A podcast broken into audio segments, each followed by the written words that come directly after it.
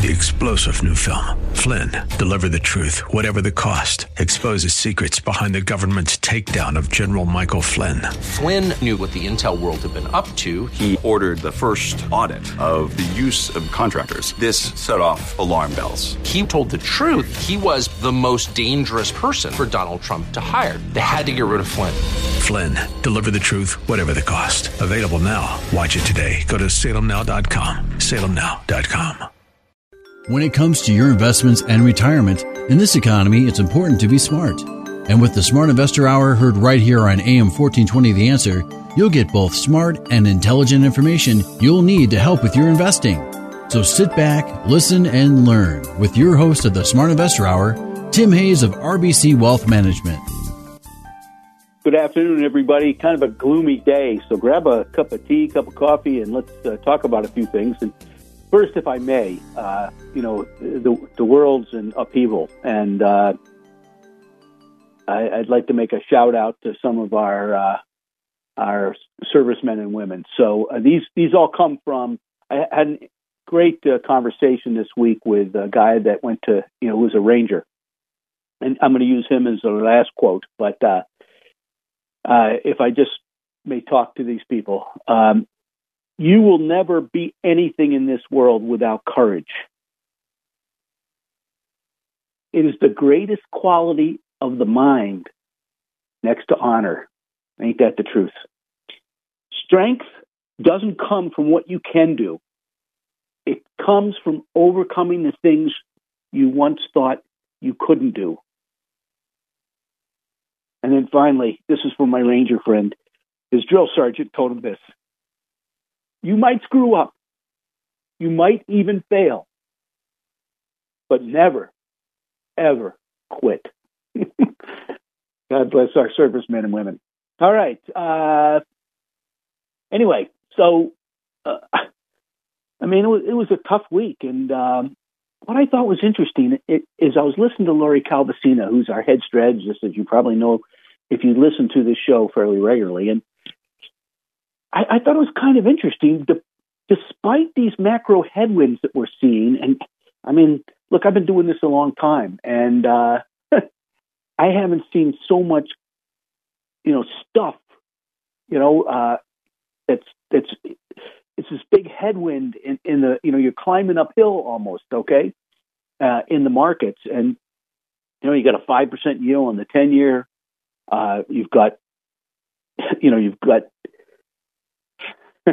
Ukraine you've got Israel you've got uh, you know uh, politics and uh, you know and you've got a Fed that is tightening things so it's it's tough but with all this happening Lori says the rate of upward earnings per share estimate revisions for the S&P 500 has turned slightly negative in October.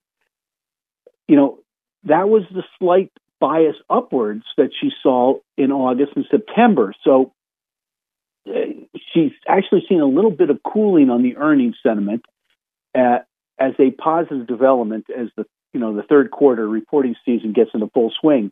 That being said, uh, she's concerned that two of the sectors that have been particularly noteworthy fade on this metric are industrials and materials.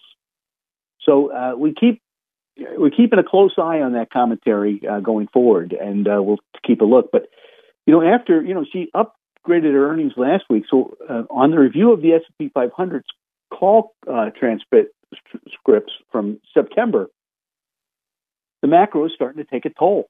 Okay, so companies continue to emphasize the resiliency of the consumer, who has become a lot more selective in, in their spending. So we're reading about you know macro uncertainty, uh, inflation, interest rates imp- are impacting demand and, and you know spending. So it's more it's more on the corporate side right at the moment, and so pricing commentary remains mixed.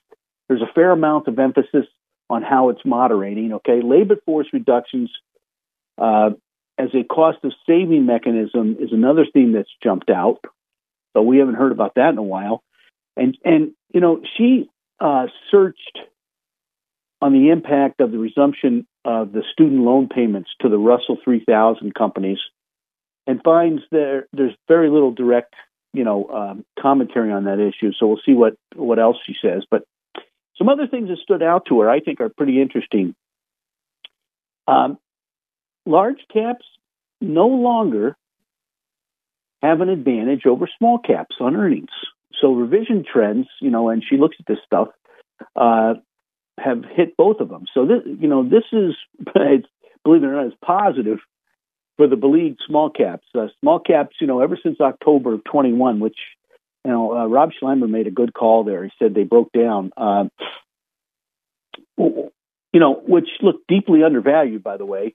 Uh, they've been lacking a catalyst.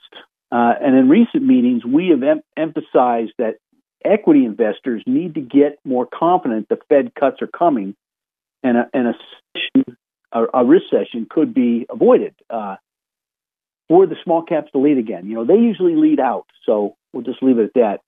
And I mean, look, we've got a, a darkening geopolitical backdrop and domestic political dysfunction in Washington. So we're stunned that the AAII net bullishness was at th- plus 3.5 in favor of the bulls.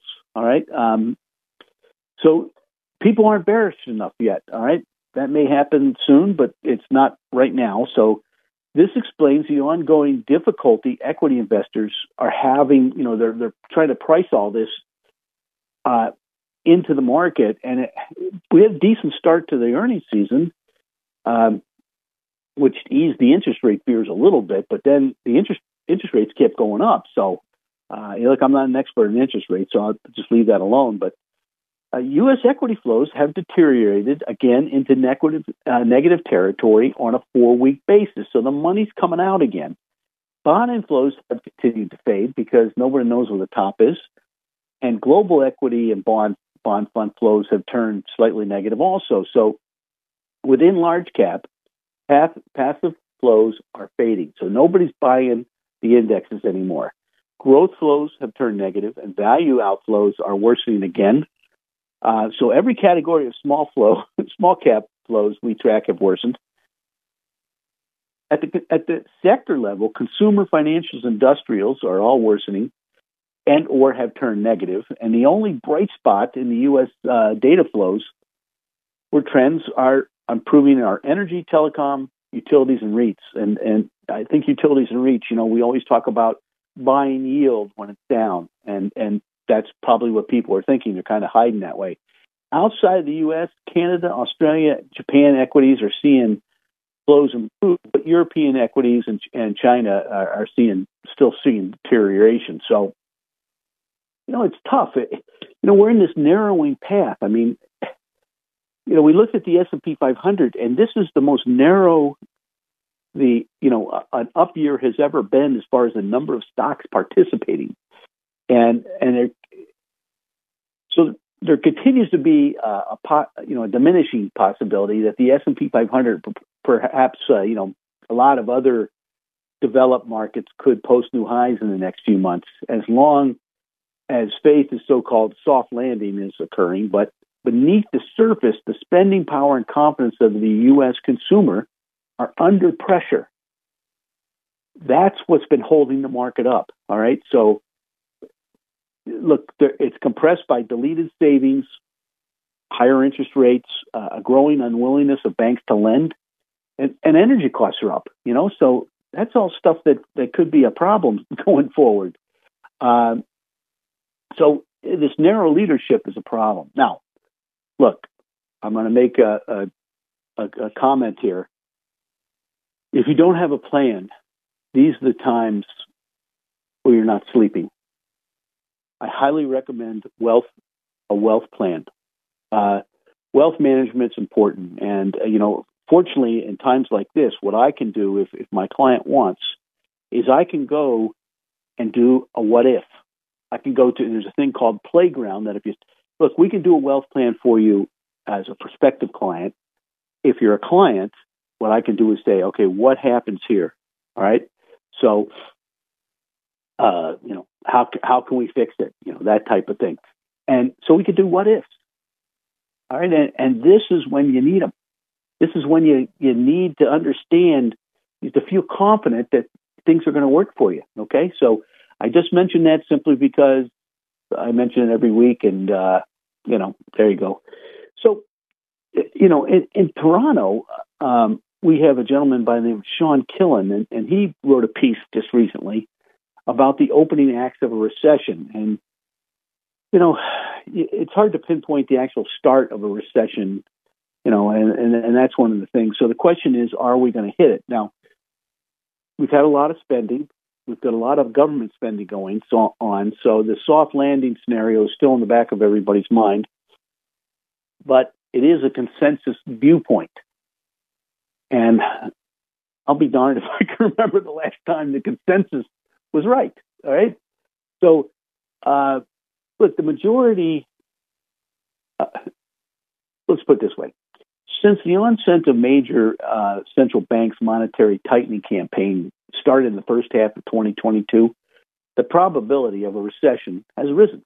And a lot of the attention has been focused on certain risk factors that pretend a possible uh, economic uh, contraction. Now, we talked last week about calm, how we have we look at six indicators. Two are positive, two are neutral, and two are negative. So, you know, we don't see it, but I think when you know when recession risk starts to increase, short-term yields rise higher than long-term yields. That's the way it's been for a while. Now the long-term yields are turning around, so it's it's interesting. Um, you know, the interest rates are going to take their toll. The question is, how long is it going to take for them to do it? Because they do take a long time. So, you know, look, this narrow leadership that we've been talking about, you know, the trend continues. I, I, I think there's like, well, you know, the Magnificent Seven, as they call them. You know, you look them up. Uh, but there's 12 stocks that are responsible for like 160% of the gain in the S&P 500 this year. So the average stock is flat to down. You know, the Russell 2000 is really ugly. So, um, you know, and even dividend stocks, which have usually been, you know, good places to hide, uh, you know, have been getting beat up. So, uh, you know, and by the way, you know, when yields up and those stocks are down, you know, that's when you want to buy yield. I'm not saying today's the day, all right, but you might want to look at at like di- our dividend growth portfolio our prime income list. And all you have to do is go to WHK 1420, local podcast down to the Smart Investor Show. And they have all sorts of contact me, email me. And, and look, while you're there, uh, you know, under Insight, uh, the the top column there, they have Insight, and and they've got a lot of good stuff. Uh, they have two new two new pieces in there that I highly recommend. I'm not going to talk about them. You go look yourself. And then under bulletin board has some of Rob Sluymer's stuff. You know, he's our head technical guy, and he's been he's been good a good guide. And we also have our weekly newsletter there, so uh, something to look at. But I think, you know, uh, look, dividends are important. They've been forty percent of the gain in the S and P 500 for the last sixty years. So, it, you know, you want to look at them anyway, whether you buy them or not. That's up to you. Um, you know, I just think it's important that you buy yield when it's down. So but I, I think you know if, if you look, uh, these Magnificent Seven have been, you know, basically most of the most of the return. Uh, you know, and and that's that's narrow leadership. Matter of fact, as our people have said, and you know, uh, twice now. Um, and if you wanted these reports, sure, we can get them, get them out to you. It's the it's the most narrow market we've ever had, um, and you know, there's there's seven stocks for, that have contributed to the S&P 500 returns this year. Fortunately, I own several of them, which are good. Uh, but you know, it, it's a it's a narrow market. It's a tough market. So, uh, you know, the question is, when does it bottom? And you know, I thought it was interesting. We had a healthcare conference, and you know, Lori Calvasina, our head strategist, has been talking about the healthcare stocks, and and they just haven't haven't caught a bid. You know, um, so, you know, we'll see what happens going forward. But I think it's important that we take a look at at where we are, you know, and and and, and like I said, you know, check your blind spot. Okay? So most people right now are uh, you know, wondering what the heck's going on. I got a lot of cash in, in a lot of my accounts, or I have a lot of stocks that we've owned them for a long, long time. And you know, last thing you want to do is uh, gain capital gains in a year like this. But remember, you know, back when you, you drivers training, you, you signal, you, you look at the mirror, you look over your shoulder. All right, so that's the sh- smog is what they call it. it's been drilled into our heads of of any student driver over the years, and it's an attention and a second nature to check thoroughly before switching lanes or turning. Okay, so where is your blind spot? And that's the key. You know, traditional investment research is focused on financial data, data ratios to understand how a value a stock, a company stock. Things like revenue, earnings per shares, dividends are all great places to start. And in recent years, companies have increased their disclosure. And, you know, so there's extra financial data. So, you know, I could talk about case studies and all that good stuff, but the point is, is that uh, you know, you've got to look at other things that affect these companies because it's not just the company, right? It's the economy, it's their customers, it's the consumer, et cetera, et cetera, et cetera. So, you know, I think right now is an important time to check your blind spot. All right. So, uh, a couple things. Wealth plan right now. I'm telling you, the people with a wealth plan feel much better. I still think we're going to make it through this okay. Uh, it's going to be tough uh, because the uh, you know, look, there's there's been all sorts of things going on, and it it's tough to keep a positive attitude for the long run. I've seen times like this. I've been through times like this. Okay, and it's it's tough. And you're in a tunnel right now, and you can't see the light at the end of the tunnel, but it'll come. It'll come. All right. It's always darkest before the dawn, and all that good stuff. But you know, remember, where is your blind spot? If you have a wealth plan, you might know at this point. Okay, uh, there's all sorts of things that uh, you know we can talk about, but uh, you know, I, I think, look, there's in, in times like this, uh, I think you just you, you maybe it's time to have an appointment and, to, and, talk to me about some things. So, uh, anyway, we're, we're going to take a break here, and we'll be right back. This is Smart Investor Show. Stay tuned.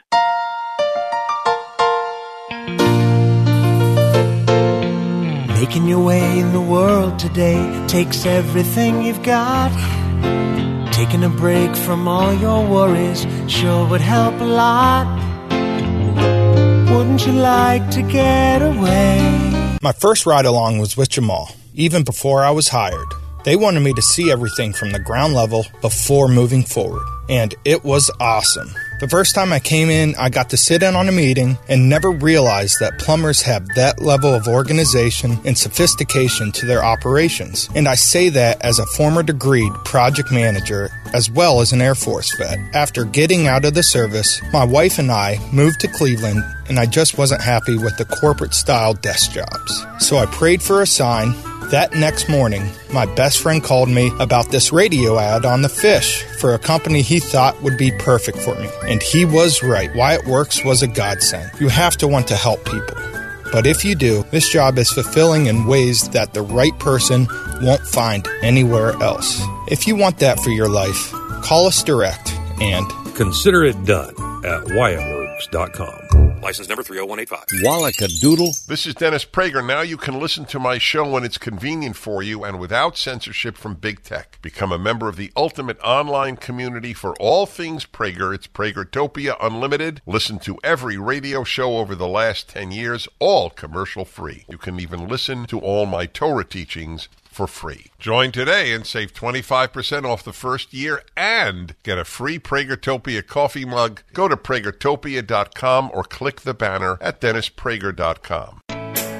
At RBC Wealth Management, we are proud of our reputation for putting clients' interests first. Our steadfast commitment to helping clients achieve their financial goals includes giving back to the communities we serve. Through supporting youth education, human services, and the arts, we hope to make tomorrow better for everyone.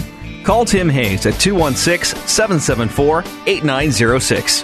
RBC Wealth Management, a division of RBC Capital Markets, LLC, member NYSE, FINRA, SIPC.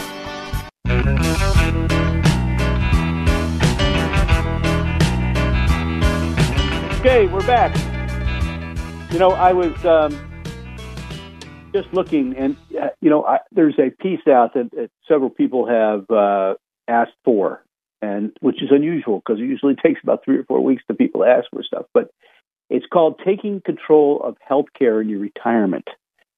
You know, healthcare costs tend to be a third of what you spend in retirement. So this is a good way of you know planning. Look, planning can help you rein in medical expenses and keep you financially fit. That's simple and uh, I think it's it's important that you uh, uh, understand that. So it, it's available. Uh, you know, we'll leave we'll leave it at that. You know, um,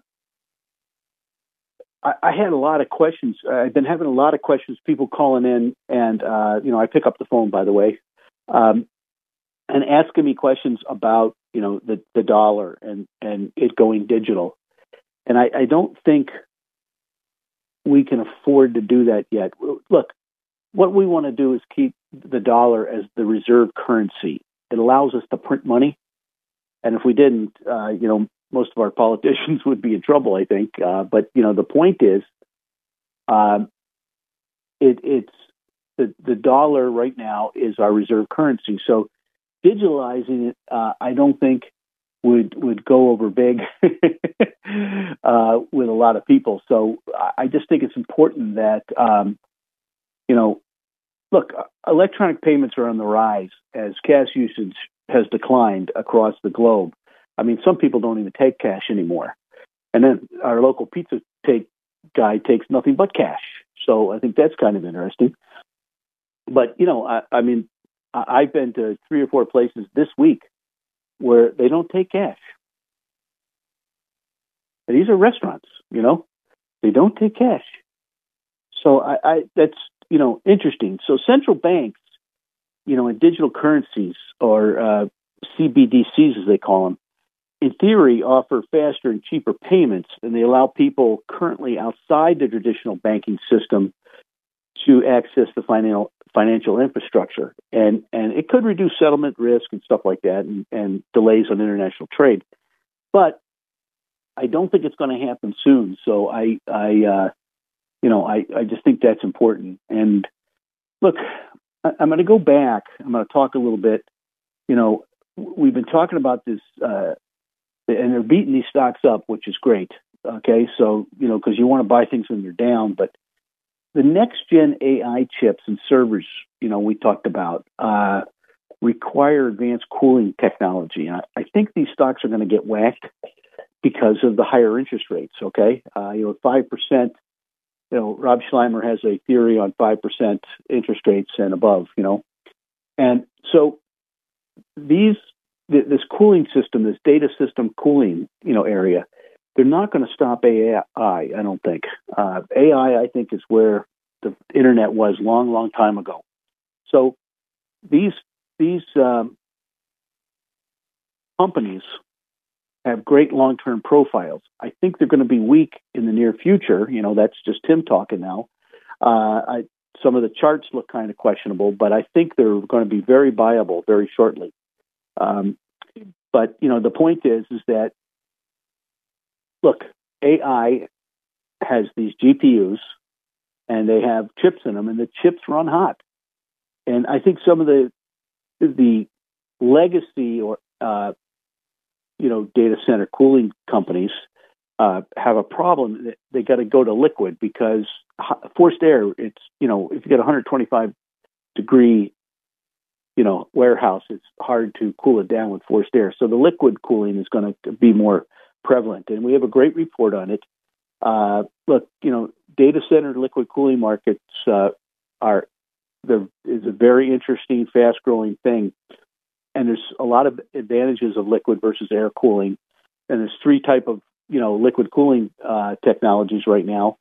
So I, I think there's some key key players in that space, and liquid cooling should move the needle for several companies that we follow. So uh, anyway, I, it's a great report. If you'd like to get it, uh, it's called uh, RBC Imagine Data Center Liquid Cooling Market. And I, I look, um, these companies, AI is not going away. No matter what the Fed does, I don't think it's I don't think it's going away. I think it's you know here to stay for a while. And and and also, you know, if you look at AI, and I'm, I'm reviewing this from a couple weeks ago, but a lot of these companies have very strong financial uh, performance. Uh, they'll probably be people who have cloud dominance.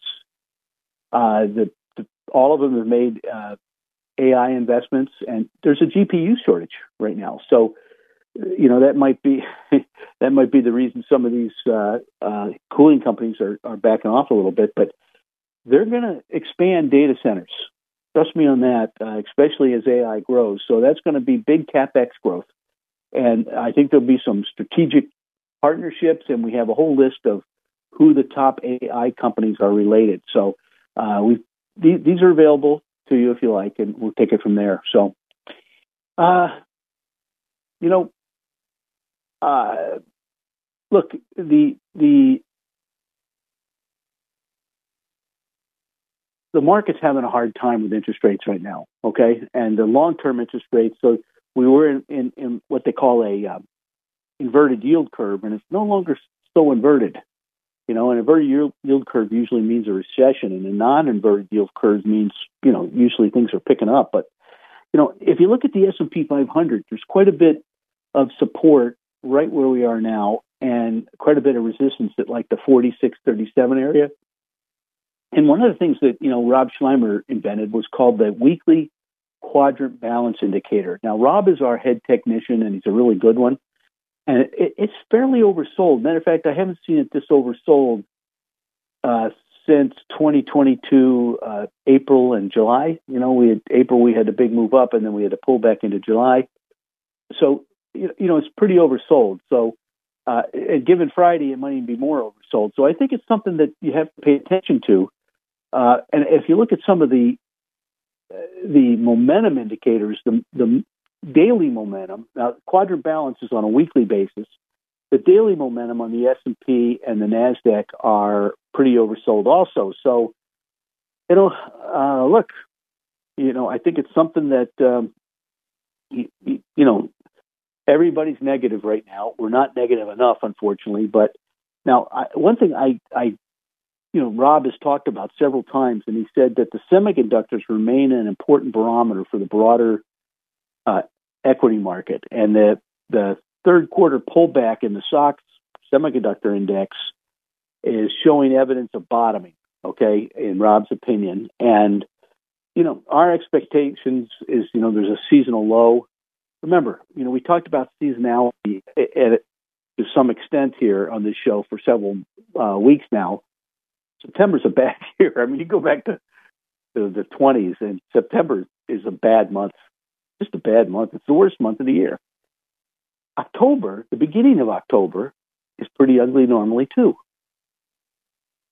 But it seems to be a bottoming month. Now, I don't know if that's going to hold this time around, but uh, it seems to be a bottoming month in a lot of the cases. So, you know, remember what they say: go away in May and come back on All Souls Day. So, all Souls Days come creeping up pr- pretty quick. It's uh, ten days away. So, um, so look, I, think we view the trend for semis uh, consisting of higher lows and uh, uh, high, yeah, higher lows and higher highs uh, to be intact, and expect the pullbacks to be relatively short lived. And we, we think we could rally into the uh, the fourth quarter. Now, the relative performance for the uh, versus the stock on the S and P 500 is also looking fairly good too. So, uh, you, you, know, we're in a situation where um, I think, you know, there, there's a lot of stuff out there that uh, is are, are down. Okay, so you know we have all these macro and geopolitical headwinds, and equity markets remain on track to probably establish, uh, you know, a fourth quarter low through earnings. We think Short term momentum, tracking two to four week swings, are oversold and bottoming line with the expectations, uh, you know, as the S&P rallied into key support and then rose to 200 day above the 200 day moving average. And then we saw the first resistance around 4,400 and 4,424. Uh, we expected the S&P to pull back. It did. All right. So more importantly, I think the weekly indicators tracking two to four month swings are increasingly oversold for most of the markets and likely to bottom. okay, over the coming weeks. Uh, with growth stocks leading the turn, probably, and safety stocks suitably oversold the bounce. I mean, uh, a lot of lot of uh, companies that make food and healthcare have been, have just been crushed because of a certain drug, and uh, you know that's been cutting uh, diabetes risk drastically. So, I, I think they, you know, we we said that we think we've overdone it a little bit there. So, uh, you know, our our best case continues to be the equity markets are the early stages of bottoming and heading into you know the fourth quarter. Remember the four year uh, cycles we talked about. So um, now, it, well, I tell you, let's stop and let's take a break, and we'll come back and we'll talk about uh, the long term. Okay, stay tuned. We'll be right back. This is the Smart Investor Show.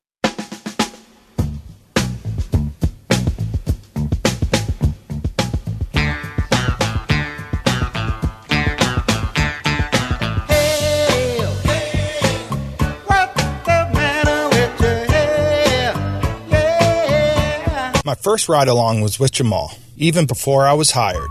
They wanted me to see everything from the ground level before moving forward, and it was awesome. The first time I came in, I got to sit in on a meeting and never realized that plumbers have that level of organization and sophistication to their operations. And I say that as a former degreed project manager as well as an Air Force vet. After getting out of the service, my wife and I moved to Cleveland and I just wasn't happy with the corporate style desk jobs. So I prayed for a sign that next morning, my best friend called me about this radio ad on the fish for a company he thought would be perfect for me. And he was right. Wyatt Works was a godsend. You have to want to help people.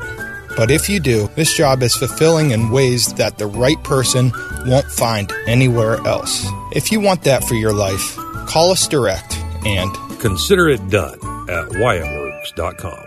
License number 30185. Wallackadoodle. America is kept safe because the Army National Guard responds, protects, and supports our nation when it needs them most. The Army National Guard responds to disasters such as wildfires and floods. They protect us with missile defense, cybersecurity, and civilian support teams for chemical, biological, and radiological hazards. Be there for your community and your country. Visit NationalGuard.com to learn more about part-time service. Sponsored by the Ohio Army National Guard. Aired by the Ohio Ohio Association of Broadcasters and this station. When it comes to managing your retirement, it's easy to get lost. Look to RBC Wealth Management to guide you. Our experienced, knowledgeable financial advisors will build your investment strategy by designing a plan that's tailored to your unique financial needs. Call Tim Hayes at 216 774 8906. RBC Wealth Management, a division of RBC Capital Markets LLC, member NYSE, FINRA SIPC. Visit rbcwealthmanagement.com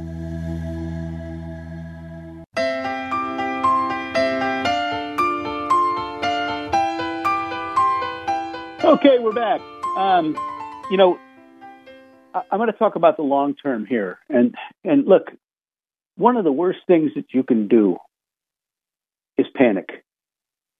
Okay, people panic a lot, and they forget about the long term. Now, look, if you're if you're 80, the long term's shorter. All right, if you're 40, the long term's longer. Obviously, so I, I just think that panicking doesn't make sense.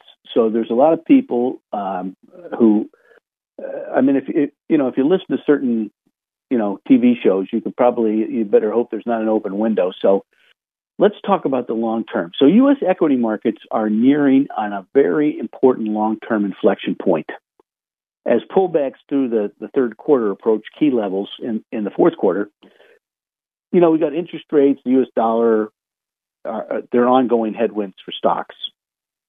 Uh, our base case continues to be the secular uptrend and current market cycle remain intact, and with recent equity declines consistent with seasonal weakness. You know, we talked about September being a bad month, with the potential to bottom probably sometime in this in this fourth quarter, as the technical indicators are becoming oversold and, and very supportive of the year-end rally. It's hard. It's hard when you know you have days like or weeks like last week Okay, it's hard to think positively. You're supposed to buy low and sell high. Okay, remember that. I, have re- remained somewhat optimistic. A lot of my clients and and uh, people who have been called in think I'm crazy, but you know, I, I went on the air back in 2008 and and seven and said that cash would outperform stocks. I said it for six months.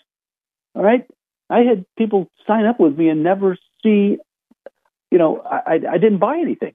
Okay, so I remain very optimistic that you know since that fourth quarter of 22, given the you know the S and P established a typical four-year cycle low near its long-term uptrend, uh, which was the 200-week moving average, by the way.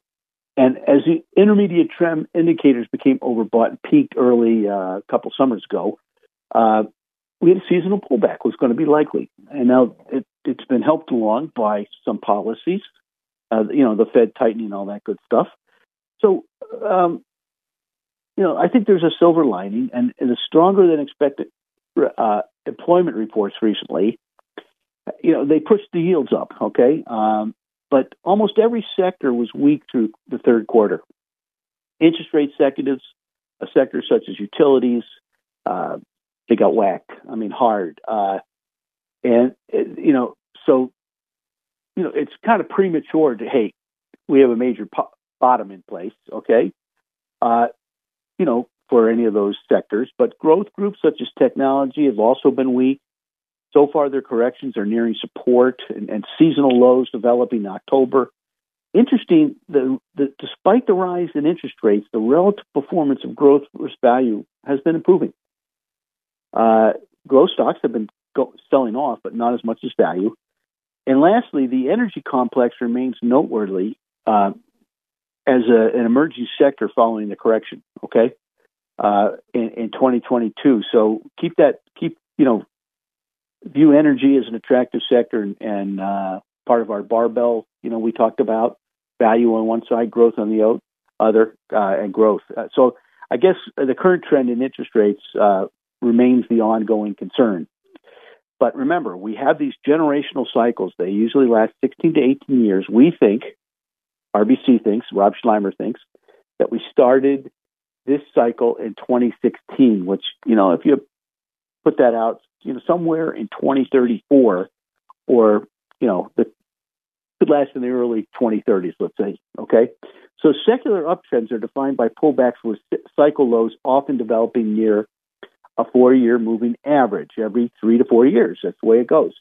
Um, maybe you forget in, in 1980, there was a, in the 1980s, was 1987. Uh, we had a thing called the crash. Okay. Then we had the Russian ruble crisis. Then we we also had in the 90s, you know, uh, when we hit uh, uh, 1990, we had the Kuwait invasion. So, um, so I think a break below the 2022 lows at the S&P 500 3500 level would be needed to have a negative signal. Okay, so that's the long term. We're we're 4200 right now. So, look, these 16 to 18 year equity cycles, uh, the Dow Industrial Index has tr- transitioned from the secular bull market roughly every 17 years, while the bond market has moved in 34 year cycles. I don't know why that is, but there, but it it's it's the cycle theory. Okay, so there there are a few long term cycles for bonds. The equity market has reacted to moves above the four and a half five percent level. Okay, uh, now, put differently, the equity market is likely to continue correcting if interest rates stay up. Okay, uh, and you know, unfortunately, we don't know the the answer to that yet. So, um, and I'm not going to make any comments on them because the the interest rates are tough to figure out. So, a repetitive four year cycle is, you know, so you have this you have these 16 to 18 year cycles, and within them, we usually have four comp- repetitive four year cycles, and they tend to be the same.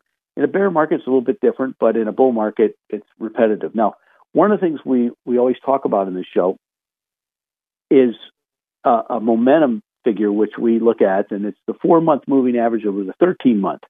When the four month is over the 13 month, we're usually in a bull phase. When the 13 is above the four, we're usually in a bear phase. When there's a big discrepancy between the two, you know, statistically, we'll probably go back to, you know, you revert to the mean.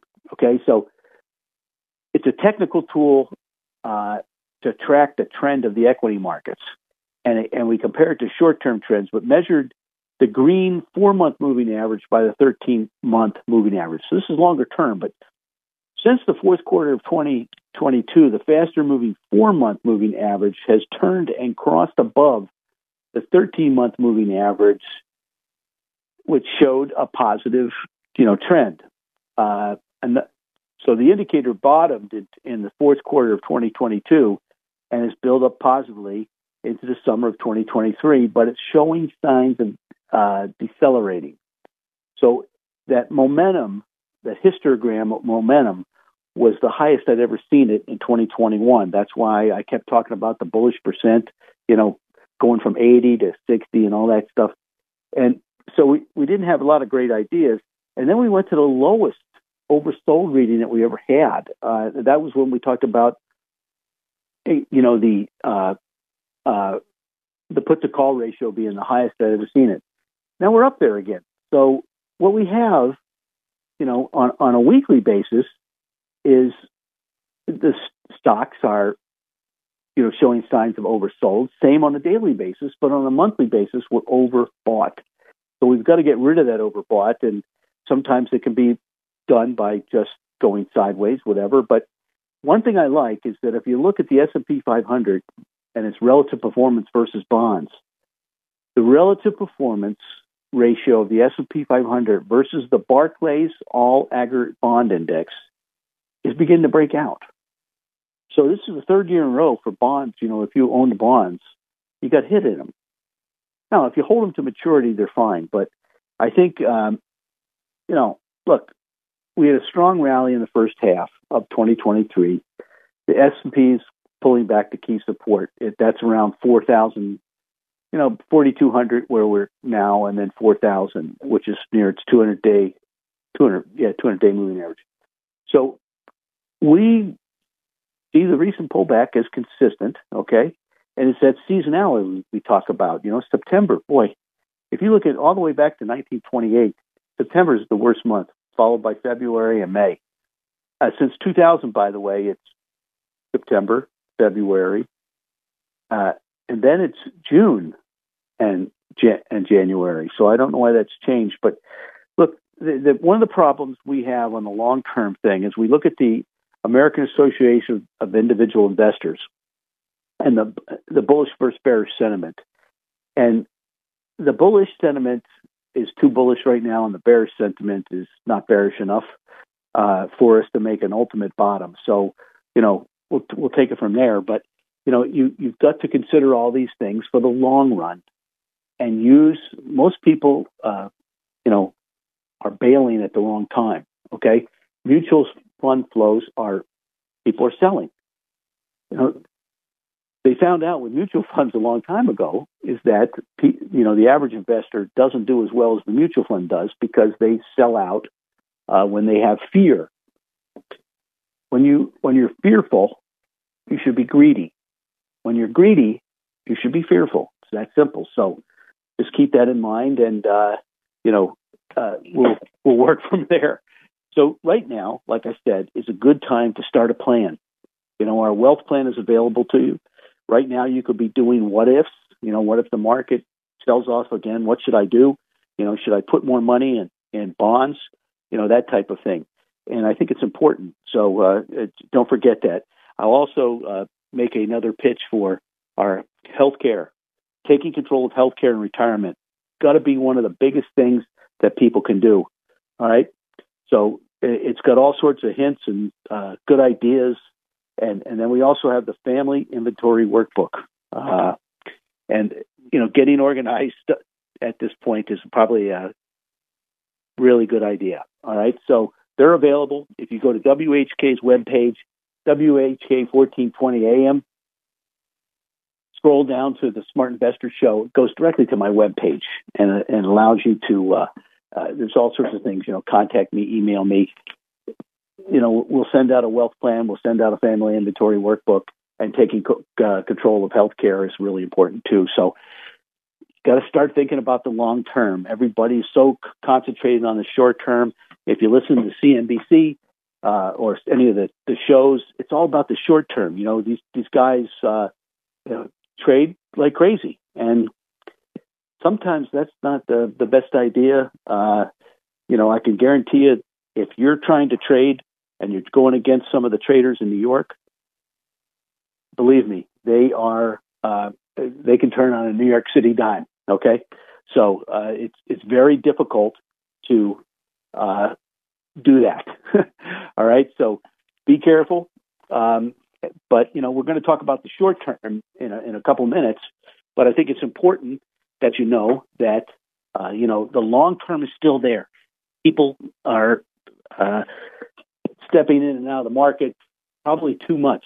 You know, uh, you know, mutual funds are considered a long term investment. I just talked to a couple this week who sold out of all their long all their mutual funds.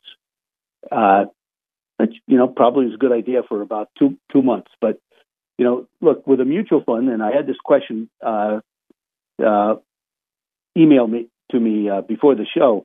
You know, the the key with a mutual fund is what you want to do is you want to buy.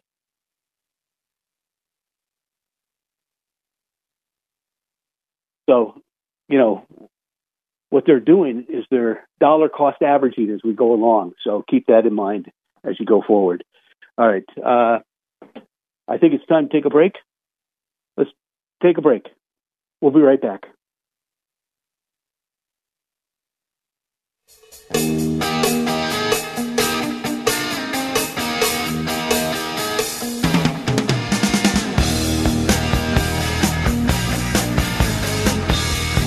Bad decisions limit future options. Make bad enough decisions, and you'll destroy your life.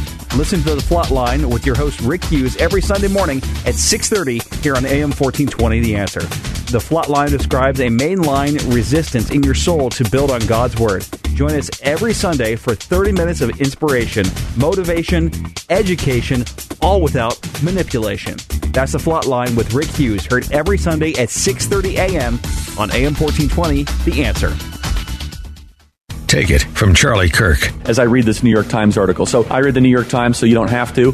Salem Media Group reaches more people than they realize. This is my favorite line of the whole thing. Their hosts are big names, and they have huge reach, which makes them one of the most powerful forces in conservative media. Tap into our big names to help grow your business.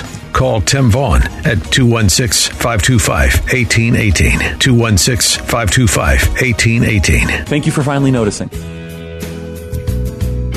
Wouldn't it be nice to keep income rolling in even long after you retire? At RBC Wealth Management, we can help you invest for the future that you want and create a personalized plan to help you create the steadfast flow of income you'll need throughout your retirement. Call Tim Hayes at 216 774 8906. RBC Wealth Management, a division of RBC Capital Markets, LLC, member NYSE, FINRA, SIPC.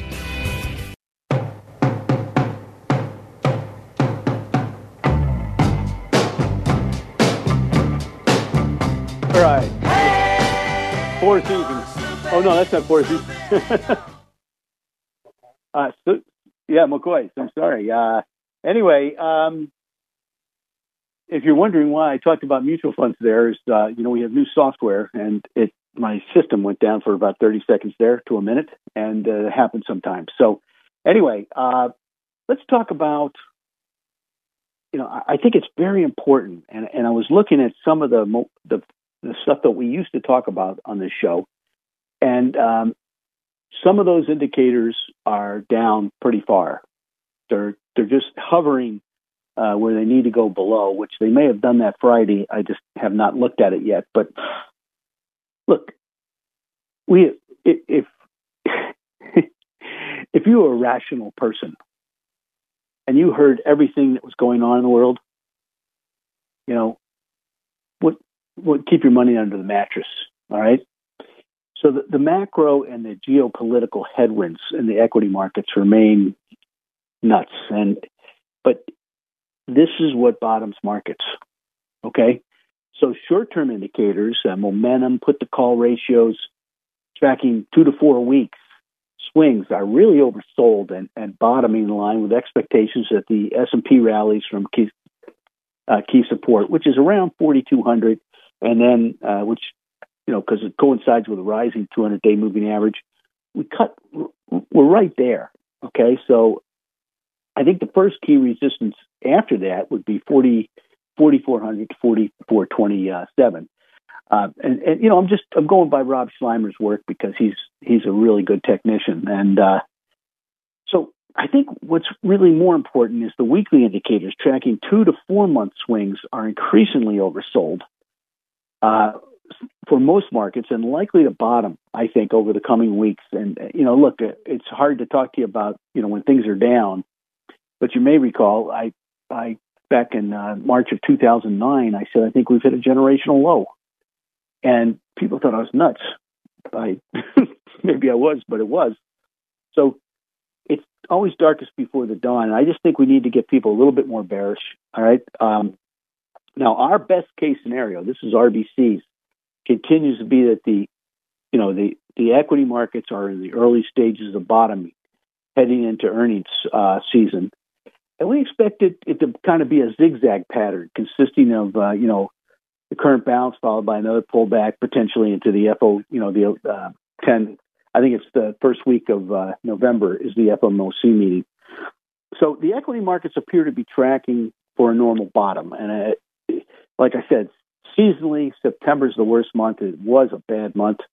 And it's, you know, and usually it's the first couple weeks of October are negative, and then we work our way out. Okay. Now, that doesn't mean, you know, we can't have another sell off of some, some sort. But like I said, the technical backdrop on a daily and a weekly basis, the momentum is very oversold. And I know that, you know, you say, well, what good does that do me? Usually, they're right those momentum figures, man, I'm telling you, they they work great. All right, so we'll see what happens, but uh, I think the the the uptrend in yield um, is a problem, and, and it's going to be. You know, uh, Rob always Rob Sluymer's always talking about what happens when you get over four and a half five percent on on the yield. Uh, what happens to the market? It's usually not good stuff.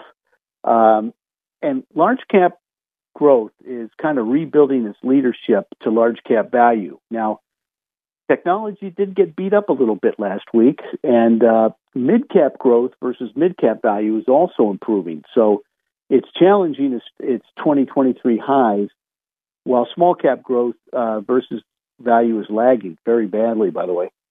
Now, the other thing we got to th- talk about is high beta cyclicals uh, versus low volatility safety. Now they took the, the, a lot of the safety stocks out and shot them because of a drug, you know, uh, that has shown weight. Uh, you lose weight and, and your diabetes goes down. Uh, and and a lot of these things are beat up, and I think you know some are pretty good buys in Tim's opinion, but similar to the growth versus value, high beta versus low volatility can, uh, continues to show some signs a bottoming near the 50 to 62 percent retracement of the 2023 rally. You know, that's those are numbers that uh, usually are consistent with uh, bottoms. Semiconductors, okay, remain a key driver of this relationship. With uh, there's a growing list of semis becoming oversold intermediate term and showing some signs of bottom. So we'll keep that. We'll hopefully keep that, you know, in the back of our heads. But uh, look, uh, the one thing we have to worry about is is the monthly momentum on the S&P is still overbought. So, you know, if you track two to four year swings, it remains positive after bottoming out, you know, uh, back in October of last year, but it's starting to decelerate. Pause, shall we say? So, you know, I think Rob's expectation is that it, its current pullback is consistent with seasonal weakness and it's likely bottom in conjunction with earnings, you know, and all that good stuff. So, what could change our view?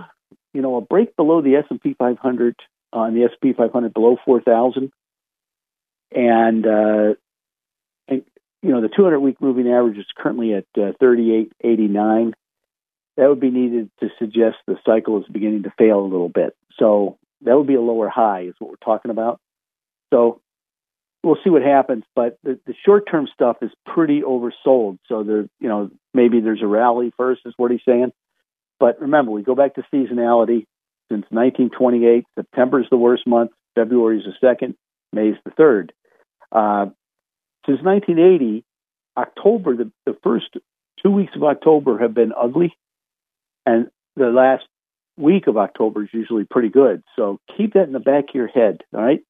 Uh, and, you know, Rob designed this thing called Weekly Quadrant Balance Indicator, and it's it, it tracks the percentage of stocks which peaked back in June and July, and it's now oversold and likely to bottom in the fourth quarter. Uh, I don't know if it's going to hit a new low or not. You know, you can't tell that, but you know, as long as we hold that four thousand on the S and P 500, I I think you know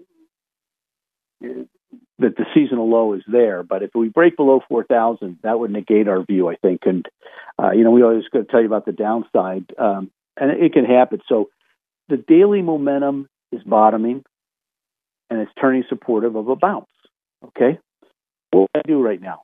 I can't tell you. It's time to get organized, folks. Get a wealth plan. Sit down with me and, and uh, you know, we could go over what ifs.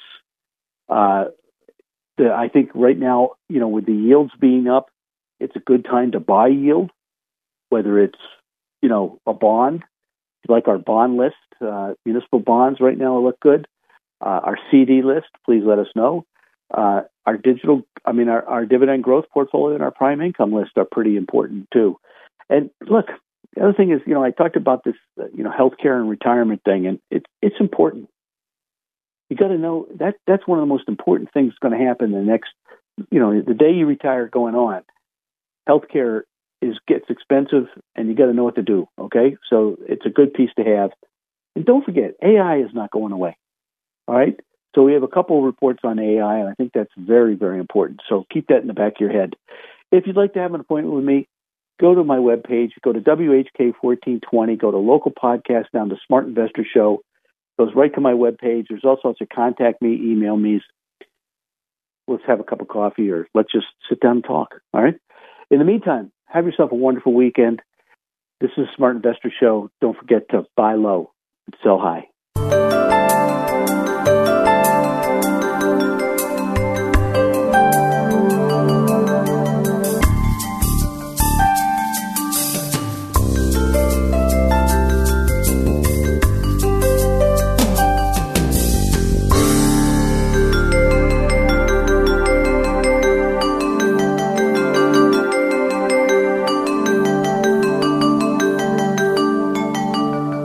For listening to the Smart Investor Hour. To reach Tim during the week, call him toll free 888 223 7742. That's 888 223 7742. Or visit his website rbcwmfa.com slash Tim Hayes. That's all one word in the address bar rbcwfma.com slash Tim Hayes. Please join us again next Saturday for the Smart Investor Hour to hear more smart investing from Tim Hayes of RBC Wealth Management. Three star general Michael J. Flynn, head of the Pentagon Intelligence Agency, knew all the government's dirty secrets. He was one of the most respected generals in the military. Flynn knew what the intel world had been up to, he understood its funding. He ordered the first audit of the use of contractors. This set off alarm bells. The explosive new documentary, Flynn, Deliver the Truth, Whatever the Cost, and covers the facts behind this scandal. Flynn told the truth. He was the most dangerous person for Donald Trump to hire. I find out the worst enemy that I'm going to face in my life is right here in America. They took my assessment and they wanted me to change it. And I was like, I'm not changing it. They had to get rid of Flynn with in depth interviews, archival footage, and never before seen personal records of the man behind the headlines. I just felt like I was drowning. Flynn, deliver the truth, whatever the cost. Available now. Watch it today. Go to salemnow.com. Salemnow.com.